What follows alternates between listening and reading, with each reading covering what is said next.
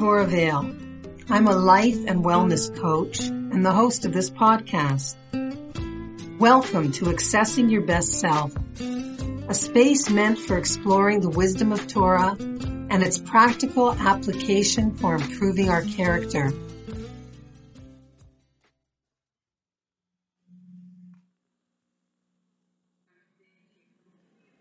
On Rabbi Sudina Schoonmaker's material from Israel, who you know that I, well, we all love because it's all very, very practical. And for me, it's a very refreshing type of Torah because it's very real and doesn't make us feel guilty. It doesn't make us feel like we're supposed to be anything but human. And that's what I like about it, that it really addresses, you know, the human struggle on a very, in a very real way. And, um, so, you know, we're talking about, um, the different ways that taiva or impulse control affects us in terms of our character. Uh, and our character, of course, we said is very much um, the result of the four elements that we all contain earth, water, wind, and fire in different doses and different measures. And in each one of the elements, taiva, impulse control, rears its ugly head, if you like, in various ways. So we're going to continue, and this is uh, the new idea. The last idea we talked about is the question of when does the Yetzer Hara come into a person, and we said there was a argument or discussion on an argument, a question that uh, Antoninus was a sorry, I think I said Greek, but he was a Roman emperor, and Rabba who actually was not Rabbi Yehuda Hanassi, my son tells me, though he was living at that time, and there is another story about him and Antoninus, but another great rabbi. They asked, when does the Yetzer Hara come into a person? And the answer was that, you know, the question was, does it come in at conception or at birth? And the answer given was, no, it has to be that it only comes in at birth. Because if the Yetzer Hara would come in at conception, there's no way that the fetus would agree to being confined inside the womb for nine months. Because the nature of the Yetzer Hara is, you know, uh, don't tell me what to do. I'm going to do what I want to do.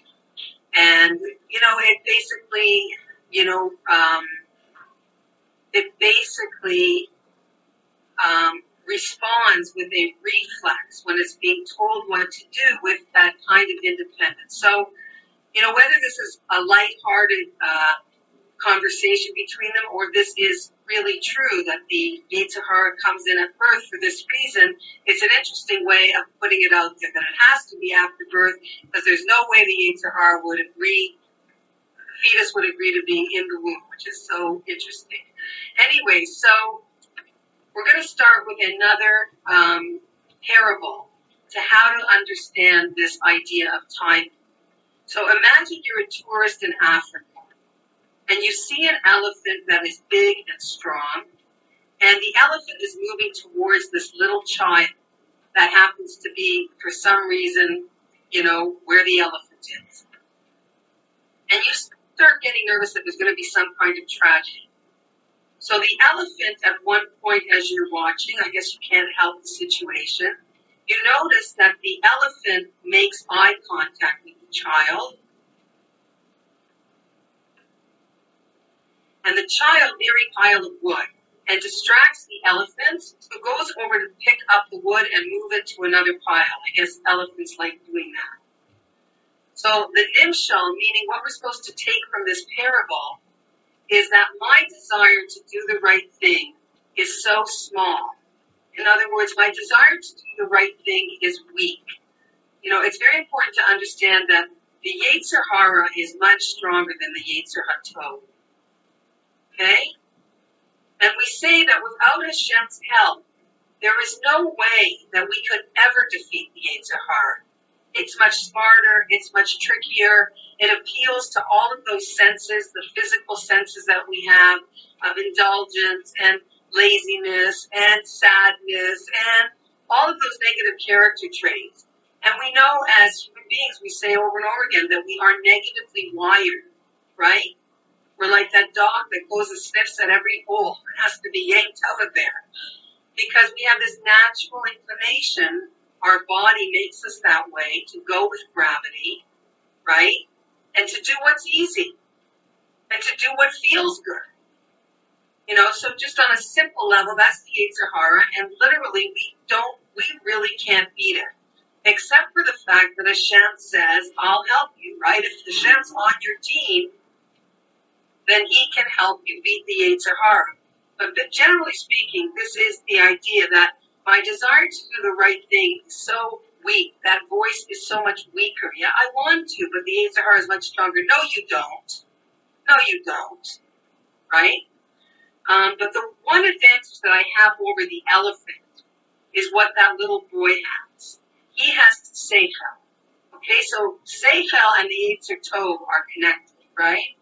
He has Seichel, and when he uses it, he can direct his taiva, so to speak, to where he wants it to go.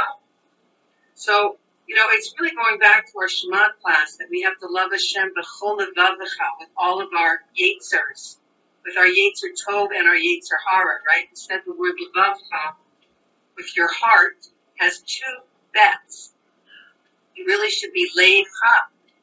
But in the Shema, they're telling you to love Hashem even with this Yetzer Hara, with this taiva that will take you away from Hashem.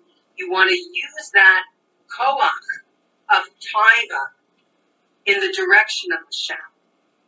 So it doesn't have to be a negative thing.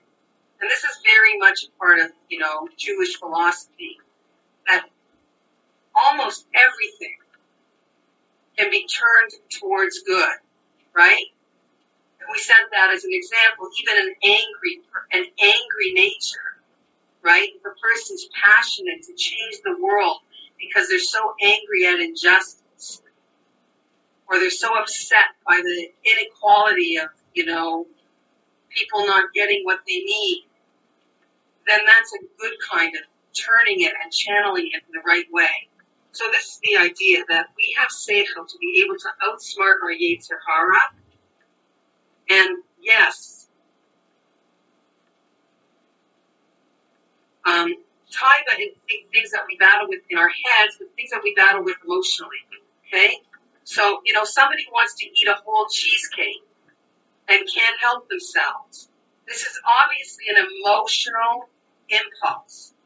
And it's a manifestation of some kind of inner baggage, some trigger that leads me down that path. Okay, so one of the examples that Dina Schoonmaker gives, which is interesting, she says, you know, I have a big taiva to overfunction with my children.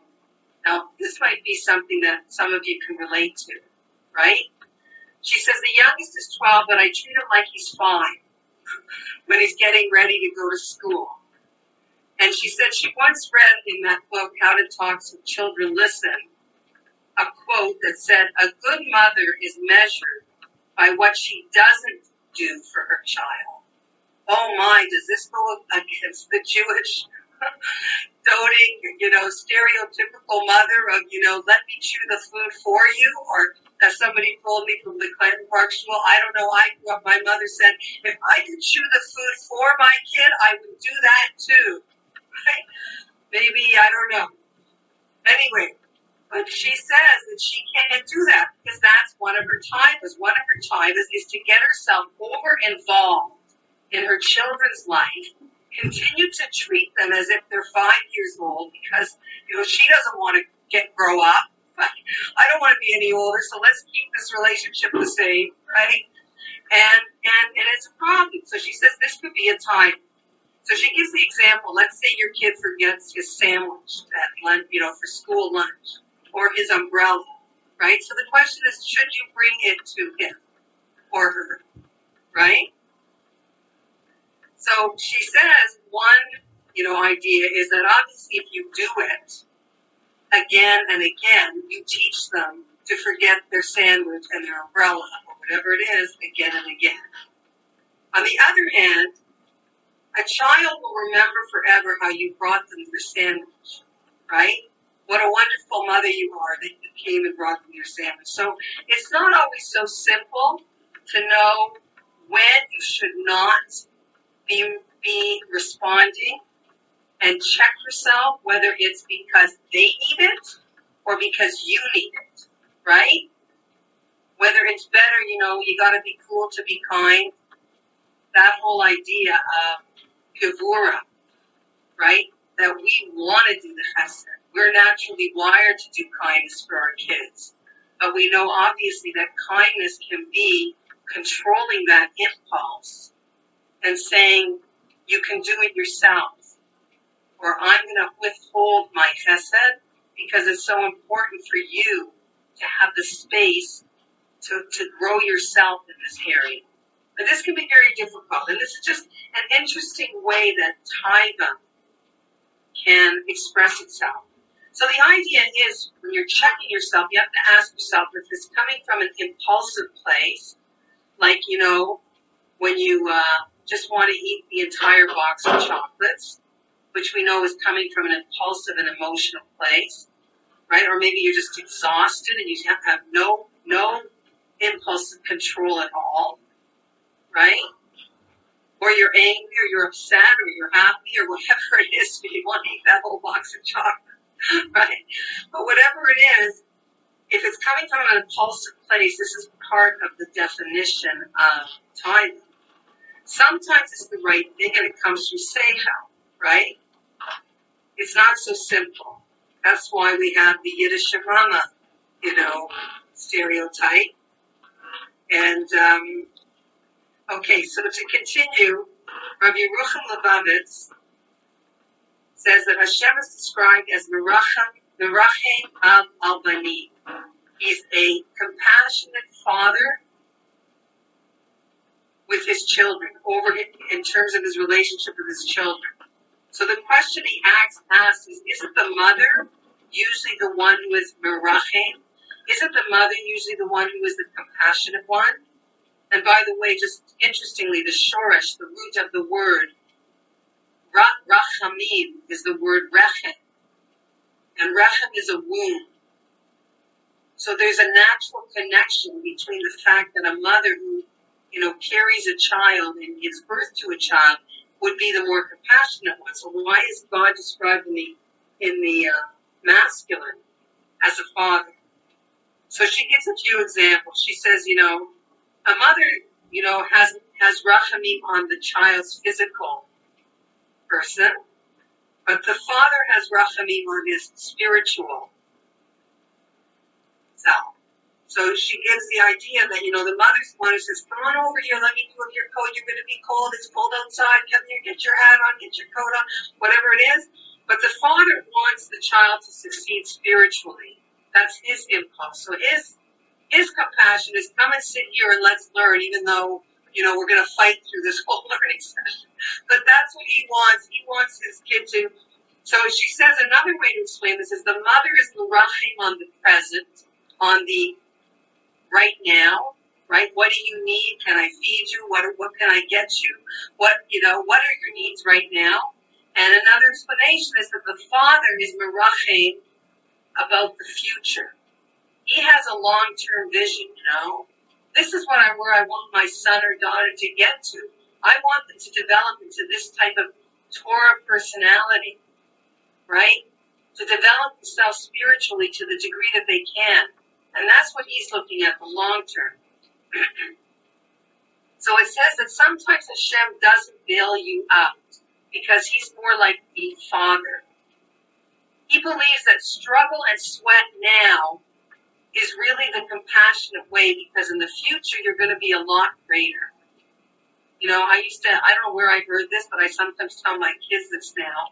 I say, let your kids hate you when they're young and they'll love you when they're older. But if you're very concerned about them loving you when they're young, they're more inclined to hate you when they're older. And of course, I'm using these terms very loosely. But the idea is, is that, you know, if you're, if you're driven, and, and, you know, they talk about this a lot today, and of course, this has been part of the generational decline. If you're driven by wanting your kids to be your friend, right? and wanting there to always be peace and shalom. So you'll give in to things for the short term, right? Because right now, we need peace. Right now, I don't want to fight with you. Okay, here, have the candy. Here, have the this. Have whatever it is. And of course, the desires and the demands get larger and larger as those monsters get larger and larger. I shouldn't say that. As those kids get bigger and bigger, right? We know that. So the ability to say no and to control your own taiva. I'll tell you a funny story. You know, I remember as a young mother, we, you know, go on a trip to Toys R Us, right? Okay, it's Sunday, nothing to do. Let's go to Toys R Us. And I remember I would give myself a lecture. You know how you have that big parking lot? It doesn't matter where Toys R Us. So you have a long walk to give yourself a lecture. So I give myself a whole lecture. I wouldn't give the kids a lecture. In other words, you know, now just remember you're only getting one present and it can only be $20.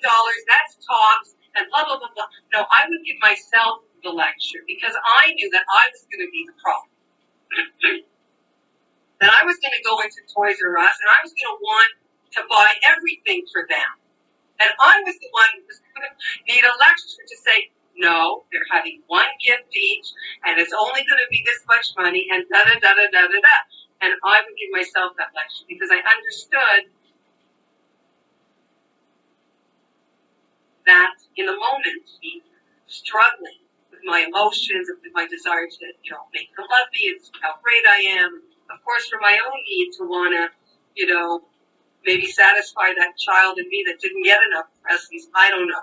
But whatever it is, the point is, is that, you know, a father's more able in turn, and this is a generality, of course, to be able to look to the future not as emotionally pulled as a mother may be, right?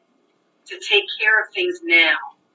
So the idea of your children disliking you when they're young is because you've set boundaries and you've said no. And as painful as it is for both of you, you've realized that ultimately it's going to be good and there'll be a good relationship because of it. Whereas, of course, if you give in and in and in, you know, you create this monster. So when you stop, it can be difficult. Okay, I think everybody understands that.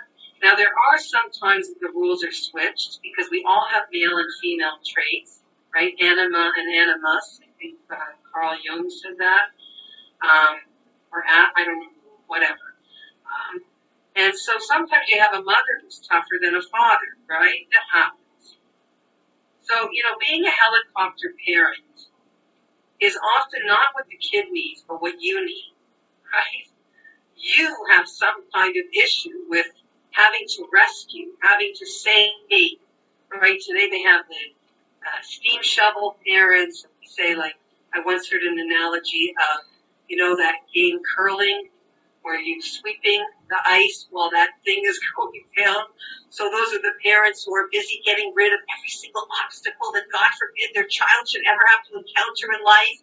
You know, they have to be in that class with that teacher with those friends at summer camp and Chas v'shalom with God forbid they don't get the kugel that I made. And oh no, no, it can't be like that, right? And so, you know, that's the overdoing impulsive mothering that is not about them as much as it's about us and our inability to withhold. So we have to use our seichel to overcome this elephant. This elephant being this Yetzer Hara. So Rabbi Friedlander says that Yiras Shamayim is setting up for success. That you have to have a strategy for technical success, just like his kid pointed at and was able to distract the elephant, you have to have strategies to be able to, so to speak, trick the Hara, right? Or trick yourself into not walking down that path of impulsivity.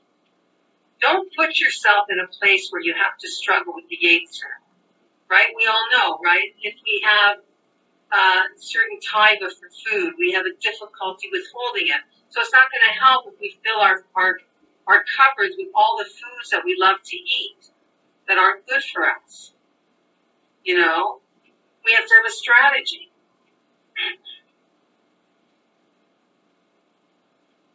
Likes to be my strategy. You know, he'll say, no, you don't want to eat that. You've said it over and over again. You know what that makes you feel sick. And of course I go, no, no, it's fine. It's okay. It's all right. Tell me more. you know, and you see, you're, you're, you're, you're fighting with the person because it's like, no, I want to give into this. Leave me alone. I know I told you to say that. Don't say, no, today don't say. Okay? Tomorrow we'll try again. Right? So we have to set ourselves up for success. So we often define ourselves and others by how they deal with problems at the moment. But that's not fair. Because you have to ask yourself, how will you avoid the trap?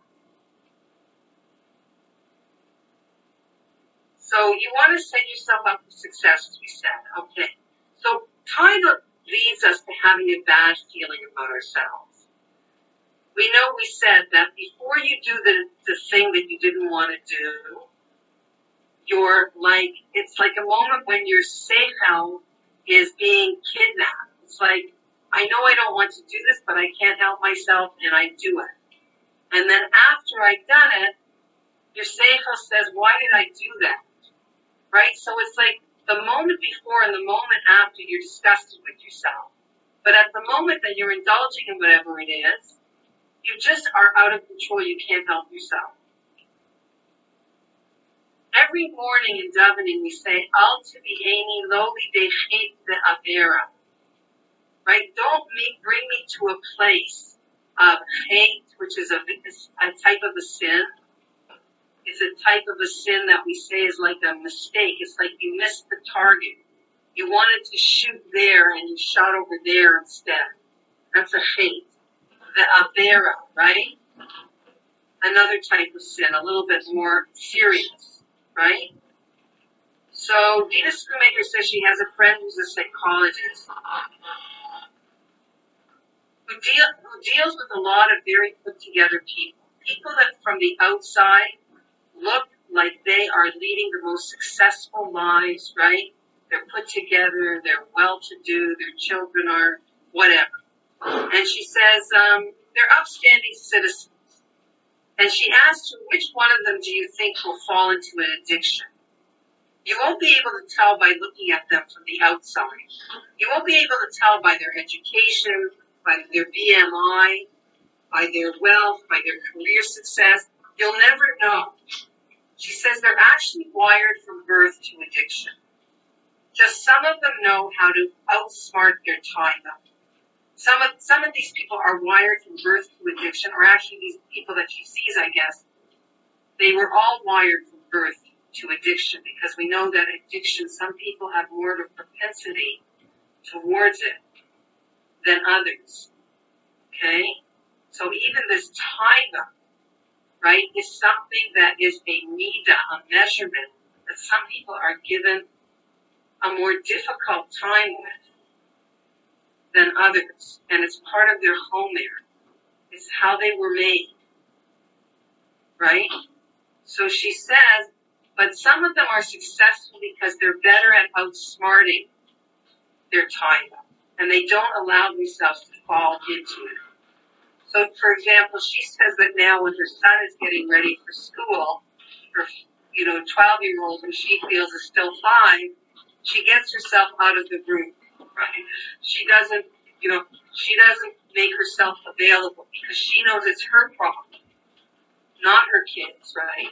I remember the first time my kids came home with homework, and they're very close in age, and I'm just for some reason I remember like, I don't know, everybody had homework all of a sudden, and they were all yelling for me, Mom, Mom, Mom! And I was going insane. And I don't know, it was, uh, you know, is it odd or is it God? There was an article in the New York Times. We were living in New York at the time. And it was all about don't hover when your children are doing homework. Take yourself to the farthest corners of your house. You know, hide if you like. Just get out of the room. Right? So, I mean, I just like, that's what I'm going to do. I don't know if I ever did homework with anybody again. I let I let my husband take over that job. But but the point is is you know getting out of the scene of, of of where you know that this is not going to be good for you is a very simple way of outsmarting the Yetzer Hara. Okay, there's an idea that the bigger the Yetzer Hara, the bigger the Yetzer Tov, right? So when you see a, a righteous person, a tzaddik, a rabbi with a long beard who everybody knows is greatest, Gadol Hador, right? You would say, what? He has a Yetzer Hara? Come on, he is so elevated. He's so involved. He's been fighting his Yetzer Hara since his bar mitzvah. He's been on the path of spiritual growth. But no, they say that don't be fooled.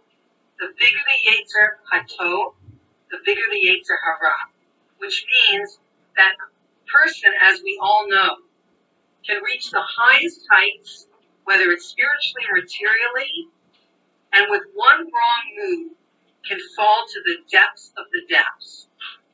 And this is true in the physical world, right? And it's, you know, be careful, uh, be nice to the people on your way up because you might meet them on the way down. You know that expression? Okay? But it's also true in the spiritual world that, you know, nobody gets rid of the Yetzer Hara until 120. The Yetzer Hara doesn't rest. The Yetzer Hara comes back with a greater attack, with a greater strategy. And of course, this is the only way that we know we're alive.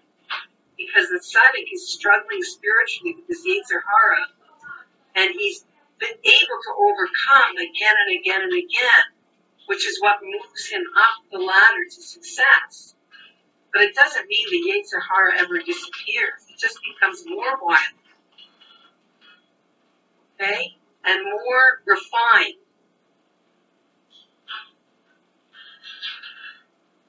Because as a person grows spiritually, you become more refined.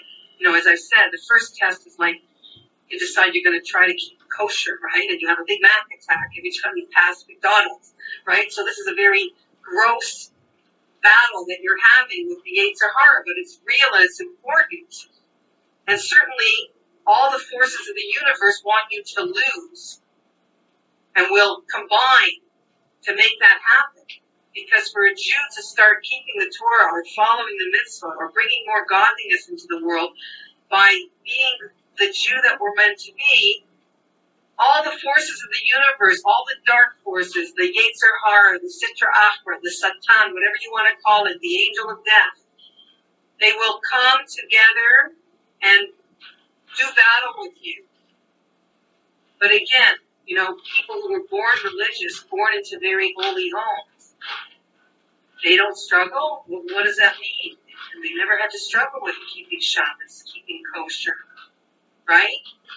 But their battles are much more refined. Their battles can be, I don't speak Lashon Hara and all of a sudden I did once this month. What's wrong with me? they can be very refined and these of course are the people that we emulate and we say, wow. And we say, these are our great people right?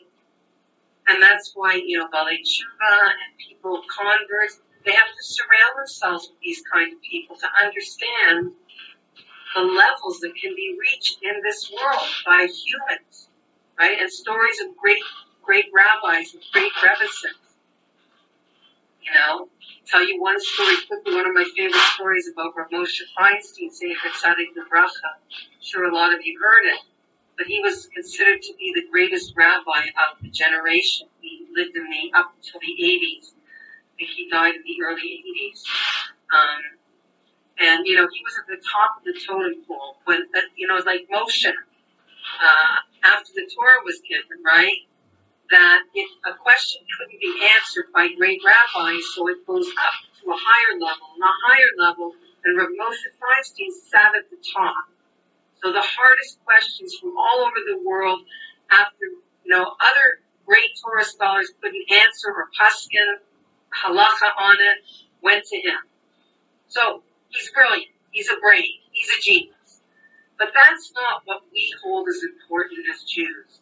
We want to know that the person's midot, their character traits are as developed, if not more developed. That's even more important than their genius.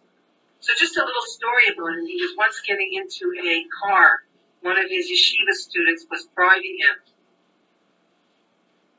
uh, somewhere, and another boy from the yeshiva put the rug into the car, and when he closed the door, he mistakenly closed it on Rav Moshe's finger.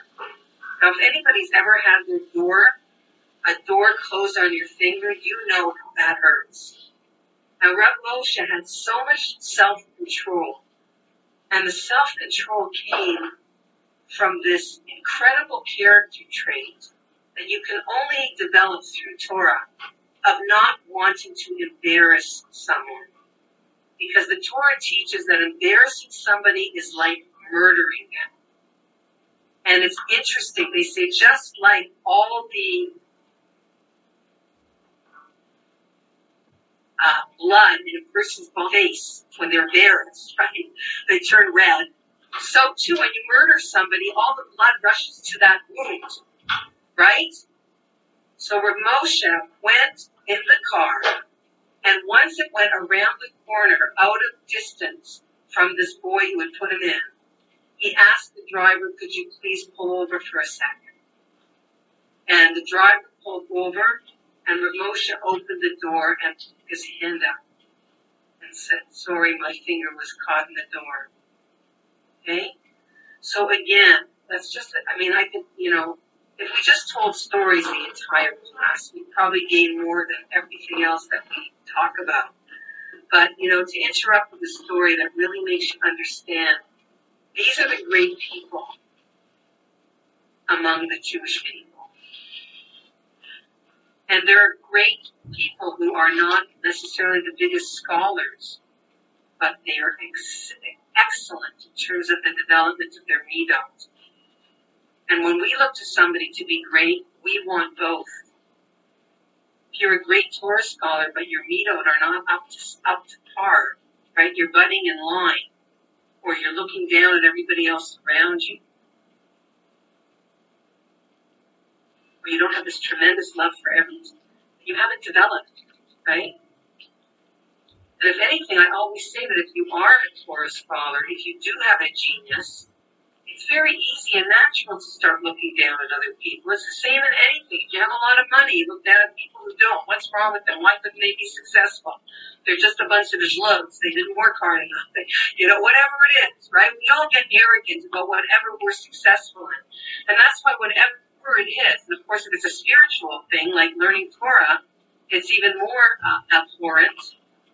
But the idea is, is you have to have a strategy guard yourself against arrogance and work very hard to be humble. You know, there was a, a certain practice in Europe uh, when that were certain yeshivas where they literally, know, so they used to, you know, whack themselves and kind of like, you know, it was a certain derech. I don't want to go into it. Self-flagellation, okay? It doesn't sound very Jewish. Or they would deny themselves certain things. Or, you know, like even when I was uh, learning in IAT, studying in, in Israel, you know, your natural thing, if you're coming into a room and there's all kinds of chairs there to sit in, your natural thing is to go and sit in the most comfortable chair, right? But if you're working on your humility, you'll say, let me find the most rickety chair. That's what I'm going to sit in. Because I have such incredible air. Prayer, everybody's going to sing you are insufferable arrogance and towering pride, which we have naturally. Okay? But the point is, if the person is working on themselves, they're looking for opportunities to make themselves small. Let me give that chair to somebody else. No, you sit here. I'll sit over there. It's fine. Right? No, you get the best piece of the chicken. I'll take the, the, the other piece. So again, this is a conscious thing that people who are working on humility because they recognize how naturally arrogant they could be are going to work on. Okay, that was just a little bit of a of a detour, but hopefully it was um, interesting for you. So it says that as big as a person is, the Yetzer is fighting him. And obviously, if the Yetzer Hara and the Yetzer Tov are not equally matched, then a person loses their free will. So it has to be that as a person grows, their Yetzer Hara grows too, right? As their Yetzer Tov gets stronger, so does their Yetzer Hara, because that's what gives us free will. Otherwise, there's no struggle, and there's no substance to your choice. There's no value to your choice, you know? It was easy. Okay? Um, so Dina Schoonmaker says about herself that she, as a kid, she was always jealous of Baalei Teshuva. She was jealous of people who were self-made, who made themselves from nothing. And she almost, I guess she was, her parents were involved in Kiruv and had all kinds of people. I think her father was a shul rabbi in Englewood, New Jersey when she was a kid. Later on, he became a Rosh Yeshiva in Israel for kids who were more um, modern Orthodox, becoming a little bit more to the right. And she said I was jealous of them because I thought they're really getting Olam Haba. They're really like going to get a great future because look at what they did. They took themselves from nothing and made themselves into something. And she said, but then I realized that even as an FFB, if you know that term, from from birth, right?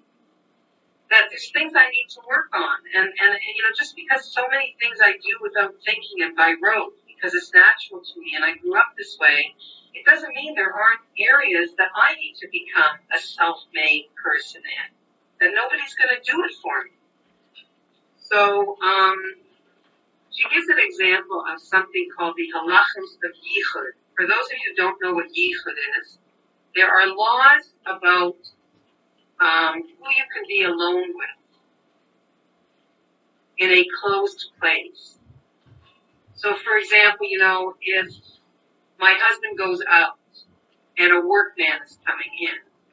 And I'm not, I'm not so up on these laws. We have a book about this thick on it, Allah of Sakihud that somebody gave us as a present. And the idea is that, you know, don't trust yourself till the day you die. Don't put yourself in situations where God forbid something could happen between members of the opposite sex. So there's all these rules, for example, you know, if there's two women and one man, it's okay if it's two men and one woman. It's not okay if it's whatever. There's all kinds of different uh, scenarios of when it's okay. If you know that your husband's going to be back, you know, if, if, if the if the cleaning lady's here and I go out shopping and my husband's home working, am I allowed to to leave? Right? Well, if I can come back at any moment and everybody there knows it, then there then I can. Right? I'm sure you've heard about people who leave the door open right? You're supposed to leave the door open a little bit when you're secluded alone, with a man and a woman who are not husband and wife. And the truth is, is if you think about it, how many professors and their students would have been stopped from certain behaviors that take place on college campuses if they follow this law of yichud that the door has to be open, meaning that at any moment anybody can walk in, right? or doctors and patients. I once had a girl I worked with and she told me that a doctor attacked her. I don't know if she was making it up, but I never heard a story like that before. But again, had the door been open or had there been a nurse in there, because the doctor knows I have a problem with uh, beautiful women, sometimes I forget myself, you know, and yeah, the laws of Yichud, these things wouldn't happen. But the point is, the laws of Yichud are for everyone. They're for the biggest Talmud Chacham, the person who's in total, you know, who's a tzaddik, and for the lay person, for somebody, you know, some simple person. Because the idea is that Yirat Shamayim, fear of heaven is about creating boundaries. If I'm not careful, I'm going to overstep boundaries, right? I want to outsmart the elephant. So just to, uh, one other point. So there's a Rav Dan Moshe Kestenbaum. He wrote a book called Olam Haba'et. And there he writes that jealousy, lust, and honor, which he's quoting from the Mishnah in Pirkei Avos, remove a person from the world. So lust is taiva, right? Jealousy, kina, taiva, the kavod remove a person from the world. But he says it doesn't say which world. Which world are they removed from? Is it Olam Hazeh, this world, or Olam Haba? And she says there's a certain rule that he brings down that when the message seems ambiguous, we should think it includes all the possibilities. Okay, so that means both worlds. It's talking about this world you'll lose, you'll be removed from in some way, and the next world. So she says that what is this talk telling us? She says it's interesting that many things that are not good for your soul are also not good for your body. Right? It's an interesting thing that the same things that hurt you physically are actually also not good for your soul. So there's many titles that are not good for our health, right? Addictive substances are not good for our health. And even things that are healthy are only good for us in moderation, right? Too much physical pleasure of any kind, physical indulgence, is not only bad for the body, but obviously it's not good for the soul because it impedes the soul being able to have this vehicle that's in top shape, right?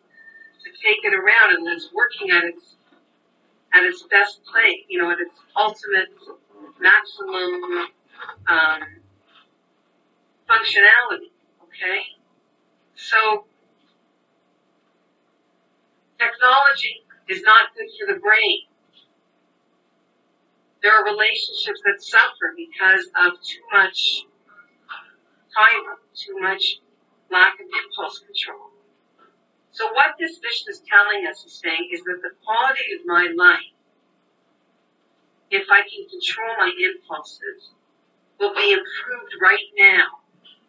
And it's not just about the next thought. So if you tell somebody, you know, you should give up this taiva, this, this, this addiction. You know why? Because you'll be rewarded in Olam Haba. You'll have a good Olam Haba if you can overcome this. She says this doesn't work for most people. I'm not going to give this up for something in the future, right? The whole nature of China is I want it and I want it now and I'm going to get it because I need it and I have to have it. So don't tell me about in the future it's going to be good if I overcome this. I don't care, right? We want to have the immediate and connect to the benefit of the fact of changing the quality of my life now. That it's good for me right now to be able to control my impulses. And, you know, just to end with this last idea, Judaism has this built into it. You know, we talked about Shabbos before, that on Shabbos we have a mitzvah to dress up beautifully, to eat foods that are more expensive, more to delicacies than we would during the week. We have all of this, you know, as I said, if somebody from another religion were to peek into a Jewish home on Friday and Saturday, and somebody was to tell them, oh, the Jewish people are the holy people, they're the children of God, they are so holy. Come, you want to see what they do on their holiest day of the week? Come with me, let's look through the people, let's see what they're doing, right? And they see us pressing pressing and pressing some more, right? They figure we're going to be lying on the ground going, hmm, you know, we're going to be saying prayers from morning till night and all kinds of incantations and we're going to show the Indians how it's done, you know, like we, you know, we're the ones who brought religion to the world.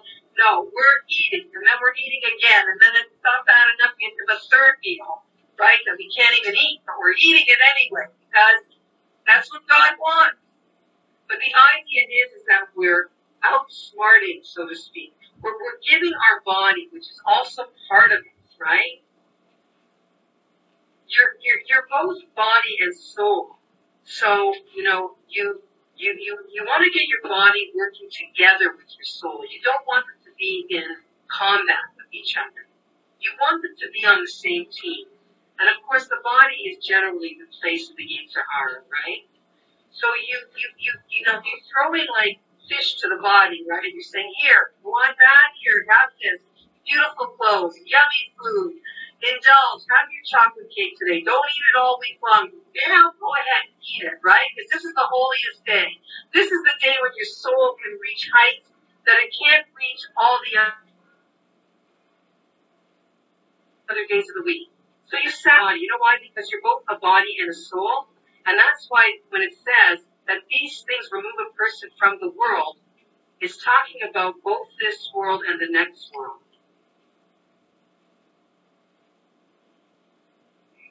So we have to ask ourselves, why is this thing that I'm about to indulge in not good for me right now? Not even now. I don't want those extra pounds, right?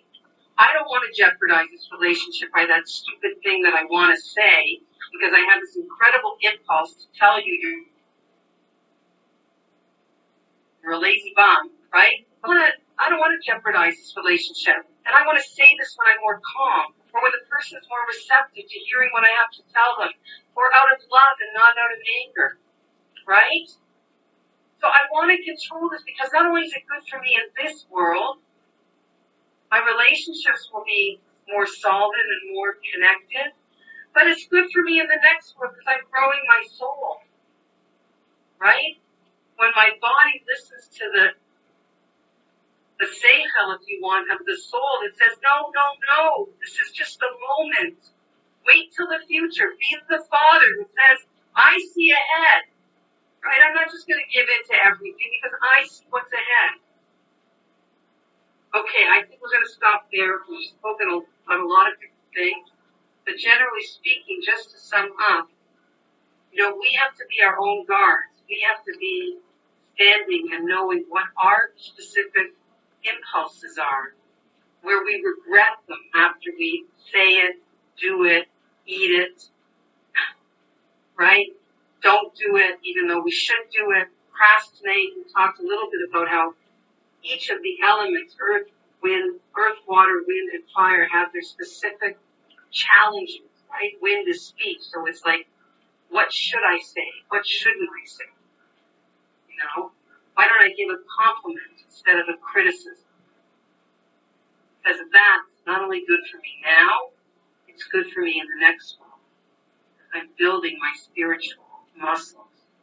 I'm telling the body using my seichel, I know you want to just blurt it out, but I'm not going to allow you. You know what? I have strategies. You're going to leave the room when you want to blurt it out. You're not going to bring yourself to a place of criticism because you're going to make yourself such a positive person, such an ayin tova, that you're always focusing on, like they used to say, right? Uh, catch your